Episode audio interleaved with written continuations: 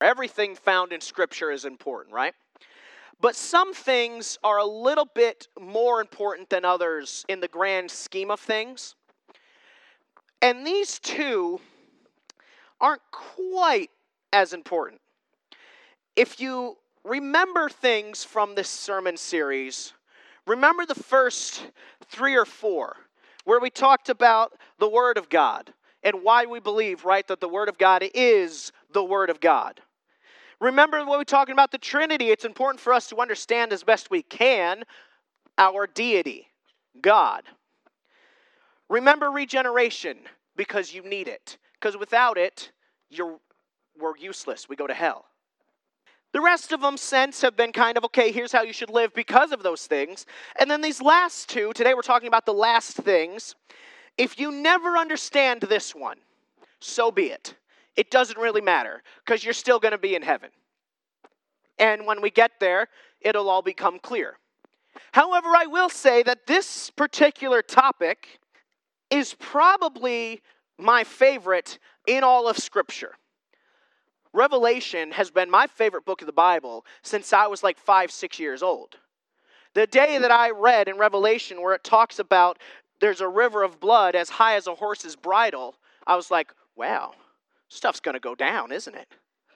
Yes, it is. We're not going to talk about that part today. But I've always loved the end times. But quite frankly, the Bible doesn't tell us much about it. Why? There were more important things. So a lot of what we know comes from Scripture. And then there's a lot more that we assume or take context clues and go, okay, we think this there's a bunch of different viewpoints on the end times. I'm going to present the one that this church believes, and consequently that your pastor believes, and will teach you whenever you ask him. Okay? But I want you to understand that uh, we've talked a lot about different hills to die on. Today's sermon is not, parts of it are not a hill to die on. Parts of it are, parts of it aren't. And we'll, we'll figure that out as we walk through it, or I'll clue you in as we walk through it. As always, we're going to be in a bunch of different passages of scripture. So Andy, you can bring the next one up. But we're going to start in 1 Thessalonians chapter 4. That's where we're going to spend the bulk of our time today. So First Thessalonians chapter 4, then we'll jump into Acts, then two verses in Revelation, then a verse in Matthew, uh, which is not up there for some reason. It might be on the next one. But either way, a verse in Matthew, and then we'll talk about those verses in First Corinthians as well. 1 Thessalonians chapter 4, verses 13 through 17. It reads, But we do not want you to be uninformed, brethren, about those who are asleep, so that you will not grieve as do the rest who have no hope. For if we believe that Jesus died and rose again, even so, God will bring with him those who have fallen asleep in Jesus. For this we say to you by the word of the Lord, that we who are alive and remain until the coming of the Lord will not precede those who have fallen asleep. For the Lord himself will descend from heaven with a shout, with the voice of the archangel and the trumpet of God, and the dead in Christ will rise first. Then we who are alive and remain will be caught up together with them in the clouds to meet the Lord in the air, and so we shall always be with the Lord. And verse 18 is not up there, but I'm going to read it. Therefore, comfort one another with these words. Go ahead and flip to the next section there. And this is in Acts chapter 1, verse 11. It reads, And they said, Men of Galilee, why do you stand looking into the sky? This Jesus who has been taken up from you into heaven will come in the same way as you have watched him go into heaven. Then we have Revelation uh, chapter 11, verse 15, that reads Then the seventh angel sounded, and there were loud voices in heaven saying, The kingdom of the world has become the kingdom of our Lord and of his Christ, and he will reign forever and ever. Go ahead and flip to the next one for me there. Ah, it is up there. There we go. Revelation 20, verse 15 says, And if anyone's name was not found written in the book of life, he was thrown into the lake of fire. And then the last one, Matthew, uh, says, These will go away into eternal punishment, but the righteous into eternal life. We're going to talk about those other verses later. If you want to flip back to the First Thessalonians stuff, we're going to start there. Number one on your note sheets, if you grabbed a bulletin, number one on your note sheets, don't be uninformed. I mentioned that um, we, the Bible doesn't tell us a lot about the end times. Two of my favorite subjects in Scripture is the end times or eschatology, and then demonology and angelology, the study of demons and angels, the spiritual world. And quite frankly, those are the two topics the Bible says the least about. How many of you have ever had, my parents did this, have ever had your parents say something along the lines of, or a boss or someone like that, say something along the lines of, I will tell you what you need to know. That is what God has done. I will tell you what you need to know. Is there a whole bunch more information? Yes, there is. It's not your concern. So Paul says, Listen, I don't want you to be uninformed. And God, through Paul, says, I don't want you to be an idiot. I don't want you to be ignorant. So I will tell you what you need to know. It's on a need to know basis. This is it. And if you're wondering, there is one person in the whole of, of, of, of, not of creation, in the whole of everything that knows everything, and that's God, the Father. Because we know that God the Son, Jesus, doesn't know the day of the rapture. The Bible says God the Father knows. So Jesus is sitting at the right hand of God, and one day God's going to go, go get him. Who's he going to get? Us. Let's talk about it. Don't be uninformed. So we have this the church in Thessalonica, they have questions about the dead. People who die, what happens to them? You got to remember that back in that time, there were a ton of different ideals. Things about paradise and purgatory and stuff like that, they had different terms for it, but those are the basic terms. So, do people who die that are Christians, do they go straight to heaven? Do they go to purgatory and wait? Do they go to paradise? Or do they go to hell, which is different from the lake of fire? Nobody is in the lake of fire yet. There are people who are in hell or Sheol. Those are the same word. What happens? And Paul goes, Listen, I don't want you to be uninformed. I don't want you to be like, Well, what happens if we die before Jesus comes back? So he says, Listen, here's where it comes from. You have hope this whole section, this whole section of verses is about hope. And it's found in your faith. In verse right there, in verse 14, for if we believe that Jesus died and rose again, even so, God will bring with him those who have fallen asleep in Jesus. Here's Paul's thinking. And this is what he says to the church in Thessalonica and to us today. If you believe that Jesus Christ was the Son of God, came to earth, died, rose again three years later, thank you, three days later, excuse me. It was not three years. That would have been quite a while, you're right. Sometimes I get on a roll and stuff that comes out of my mouth, I have to go, wait, no, that, that wasn't quite right, that part. I got to switch that. Three days later, then you need to believe that he's going to do the same for you. Not the three days later part, but that you will be resurrected as well, and not in this. See, our entire hope for everything, not just, not just in the rapture, which we'll talk about in a few minutes where that word comes from, not just in the rapture, but your entire hope for everything in this life stems from one singular fact Jesus rose again. That's it. And if you believe that, that's where your hope comes from. And he says, have faith have hope in your faith. And that's why he says, listen, faith, hope, and love abide these three. But the greatest of these in love and hope and faith are going to pass away. Why? Because when we're in heaven, you won't need hope. You won't need faith because Jesus will be standing in front of you and you will be in eternal glory. You don't need hope and faith in that anymore. It's there. But he says, right now on earth, you need it. So don't be, don't be uninformed. People who die are going to go be with the Father. In 1 Corinthians chapter 15, the verses we read earlier this morning, he says, Listen, it's going to happen in the twinkling of an eye. This is the mystery. And it was a mystery to them. What happens? To us, it's not. We have the New Testament. They didn't. And so to them, it was a mystery. And, and Paul says, Listen, let me make the mystery known to you guys. In the twinkling of an eye, we're gone. And that's the whole basis for our hope. So what's the timeline of this? Because Paul lays out the timeline in the following verses in 1 Thessalonians chapter 4. We read in Acts chapter 1, verse 11, that verse, that Christ is going to come back the way he left in the clouds. There are two times in the end times when Christ returns at the Battle of Armageddon and at the rapture. The rapture, when he comes, he will not set foot on the earth. Acts teaches us that, and in uh, 1 Thessalonians chapter 4, when it says we are caught up, he doesn't set foot on the earth. He comes into the clouds. How high in the stratosphere, atmosphere, I don't know. Doesn't matter. But he comes there, and we are caught up to him. Verse 17 tells us, Then we who are alive and remain will be caught up together. The word caught up is in Latin, is where we get the word rapture from. That's where we get that word from. It's the Latin in, for caught up. But here's the thing you and I that are alive, we don't go first. The dead do. Now, that might raise a few questions. And there's really two possibilities. When you die, do you immediately go to heaven? To be absent from the body is to be present with the Father, right? The Bible says that. Okay. Then how do they rise first when Jesus comes back? There's two major schools of thought. I'll let you decide which one you want to believe because in the end, it doesn't matter. The first is that the moment you die, you go to heaven. Just boom, you, if you died right now and were a Christian, you'd go to heaven.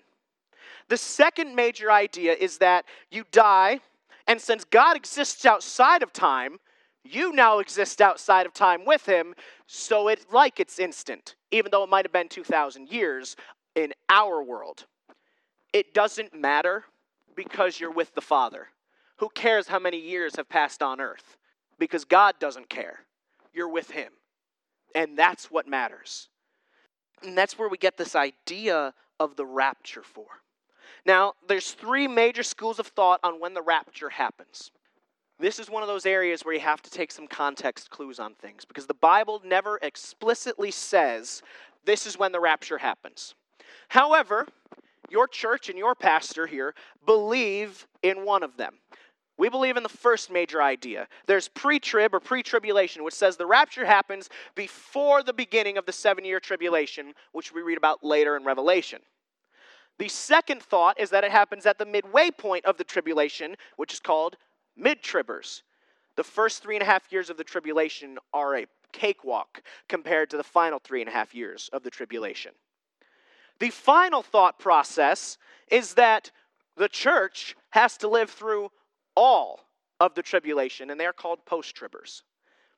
We here at First Baptist Church are pre tribbers. That's what we teach. There's a few different things that we believe in Scripture kind of points to that. Um, the revelation uh, in the tribulation is God pouring out his wrath on the earth, not on his church. The other thing is find me after the first couple of chapters in Revelation until the final couple of chapters in Revelation. Find me where it mentions the church. It doesn't, because the church is gone. It doesn't exist anymore. We're taken into heaven. And then, third and finally, at the end of the tribulation, when Christ comes back on his white horse, when he will set foot on the earth again and set up his kingdom, which we're going to talk about in a few minutes, the saints are riding behind him. You can, we might be singing when the saints go marching in. I don't know. But the fact of the matter is, we're riding behind him. How can we be riding behind him if we're still on the earth? The Bible never explicitly says, but I believe, and scholars way smarter than me believe, there are enough clues that point to the rapture being pre tribulation. So that's what I believe. You choose what you'd like to believe, but study it. Study it in depth first before you make that decision. But I believe the church is taken away because God's wrath is not for the church. God's wrath is for the people that have continued to turn their back on him. Not said, We turned our back on you, God, but you provided the way out and we accept that. So that's kind of the timeline. And that's our information on the rapture. On the it's called the blessed hope. It is our blessed hope. The rapture. So that's number 1 on your note sheets. Don't uh, don't be uninformed. Number 2, what happens? What happens? I don't have the time it will take to read through and teach through all of Revelation and various other prophets like Isaiah and Daniel and various other places that talk about the end times. So we're going to hit two of the really, really uh, big ones. Go ahead and go to the next uh, slide there for me.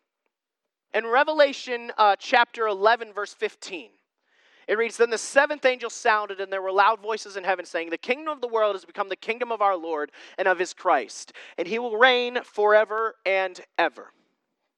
So, here's the timeline that we at First Baptist Church and myself believe. Rapture happens, seven year tribulation happens. Then there's a thing called the millennial reign of Christ. Satan is tied up in hell for those thousand years, and it's paradise on earth. It's like the Garden of Eden, except sin is not yet eradicated. People are still allowed to sin. Now, those of us that have accepted Christ and raptured away, we don't sin anymore. We've been given our, our perfected, glorified bodies. We don't sin anymore. But there will be people born during that time, and they can choose God or not. And that is where the kingdom of the world becomes the kingdom of God on earth, right here, for a thousand years. That's why I'll always tell you that um, the earth, people are always screaming about, all the earth, we're, we're ruining the earth. And uh, please don't misunderstand me. We should take care of this earth. God gave it to us to be good stewards of. But I can guarantee you that from the exact moment you are in, there is a minimum of 1,007 years left. A minimum of 1,007 years left of this earth. And more than that, because it says after the millennial reign of Christ, after he has set up his kingdom on this earth, Satan is loosed, quote, for a little while. How long is that? We don't know. He said, Behold, I'm coming quickly, and that was about 2,000 years ago. Now, I don't think it's going to be nearly that long. I think you're looking at a matter of hours where he's loosed. And he will make one final attempt to overthrow God. And that is when he and every soul that has denied Jesus gets thrown into the lake of fire. That's when that happens. So let's talk about that part for a minute because that's really the part that if you're going to remember anything from this sermon, I want you to remember. In Revelation 20, 15 and Matthew 24, uh, 25, 46. Go ahead. We read, there's no middle ground. No middle ground. You are either going to heaven or you're going to going to go to hell. You don't get to decide and go, "Well, I wasn't a bad person, God." Doesn't matter. Have you ever sinned? And did you accept Christ? That's that's it. If anyone's name was not found written in the book of life, he was thrown into the lake of fire. Let's talk about the lake of fire for a minute because the Bible doesn't tell us much about it for two reasons, I think. One, we can't comprehend it. The way we can't comprehend the glory and blessing of heaven, we can't comprehend the, do- the damnation and torment of the lake of fire. We don't have it. The second reason is I think that if God had allowed us to know more, we would be constantly living in despair. Here's what we know the lake of fire is a place of darkness. Is it a place of fire? Is it, a, it, it is a place of weeping and of gnashing of teeth. I spoke about this a few weeks ago in a sermon. I personally believe that it is the only place in the whole of creation where the presence of God is not. He willfully chooses to take his presence away, and that is the worst part of it. That is why there's weeping and gnashing of teeth. And you're not going to, don't worry, you're not going to hear everybody else that's there. Your torment will be your own for eternity. We can't comprehend eternity. We can't comprehend tomorrow, let alone literally never ending. Everything we know has an ending. This doesn't. It was created not for human souls, but for Satan and the a third of the angels that fell. That's who it was created for. And then, when Adam and Eve sinned, it introduced sin and death into the world. Every soul that has been born was, is, and will be destined for that place because God cannot live in its presence. He refuses. He will not. He is a glory he is the glorious, righteous, holy God. And he will not tolerate sin in his presence. That's your answer whenever somebody says, Well, how does God throw somebody into hell? He, he doesn't. Instead, He provides the exit ramps to get off the highway. But you've got to choose to turn the car that way. The flip side of that, of course, in verse 46, we read, These will go, in Matthew 25, 46, these will go into eternal punishment. Who's he talking about? That section of scripture is talking about, uh, it's Jesus talking, and he's doing the whole, you know, you, you welcome in, you fed the hungry, and you clothed the, the, the, the clothless and the homeless and all that kind of stuff. And people are like, No, we didn't. He said, Yes, you did this to the least of these, so you did it to me. And vice versa. That's who he's talking about. And he goes, The people who do not do this to the least of these, the people who do not accept Christ, go into eternal punishment, not discipline. God is in the business of discipline right now, right? Teaching you. They will not be in discipline. There's no getting out of it. They will be in punishment. But the righteous into eternal life. And there's only one way to righteousness, and it's God. The world today tries to tell you so many different ways. Follow any religion you want to, as long as you're doing it right. Do good things, put enough money in the offering plate, do all this. There's one way to heaven. That's it. One way. And it's God. You see, if you haven't accepted Christ as your Lord and Savior, you don't have a blessed hope. You don't have rapture, which is also happiness. You don't have it because you won't go. When the trumpet sounds and God is in heaven and Jesus is in the sky, you don't get caught up you stay to face the wrath of God. You're running out of time. I mentioned earlier, God the Father is the only one that knows, and that's true. So I would never try to tell you what day it's going to happen. And if anybody does, they're wrong. I will tell you it's coming quickly because God says it is. I'm coming quickly.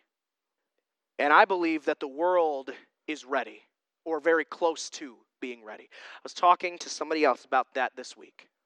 We know in the end times that the Antichrist sets up a one world, world government, a one world currency, a one world religion. For thousands of years, the world was not ready. There were enough people that wanted freedom enough to fight for it. That's not true anymore. Most people are willing to sacrifice security, or excuse me, sacrifice freedom for the illusion of security. And the fact of the matter is that there's one final push that is needed. And it's when God takes his church away and millions of people leave this planet in the twinkling of an eye and are dead. Because some of those Christians that are taken away will be pilots and planes will crash. And some of those people that are taken away will be driving a car and cause an accident because there's no longer anybody behind the wheel and the world's money infrastructure and economy will crash, and the world's uh, uh, power, electricity, water, all of it. People that were running it will be gone. And into that steps a man and says, I can fix all of this. And I'm telling you, I believe the world is on the doorstep of being ready for it. You're running out of time. There's no party in hell. There's nothing there for you except punishment, darkness, flame, and torment. In heaven, though, there's blessing, there's hope, and it's waiting for you. So, if there's only one thing you remember from this sermon, it's that. That's the hill I'm willing to die on. He's coming back quickly. Come along for the ride. I'm terrified of heights. I don't think it's going to matter when I get called up into the sky. Pretty sure I won't care anymore. Church, I implore you, if you know Him, by Him, of course, I'm talking about Jesus, and you know people that don't, you are running out of time to tell them, to beg them to know Him. Church and people watching at home or listening at home, if you don't know Him, you are running out of time to accept Him. If you're watching this, you probably live in America, which means you know about Jesus. You're running out of time. And when time is up, it's up. You don't get to add extra years, you don't get to add extra minutes. When you're standing before Him and He's judging, you don't get to go, No, God, I made a mistake. I want to accept you. It's too late then. It's not too late now. All he's asking for you, eh, all he's asking for is for you to give him your heart. It's all he's ever wanted. Would you pray with me? Father, we praise you this morning. I want to thank you that we have a blessed hope, that there is an end to this suffering, to this pain that's coming, whether it be bodily pain, spiritual pain, mental, emotional. There is an end that is coming that we can look forward to. But also, Father, it, I ask that you would impress upon our souls, our spirits, the fact that the time is running out and there are people that we know that are not coming with us. And I don't care how bad they are, you want them.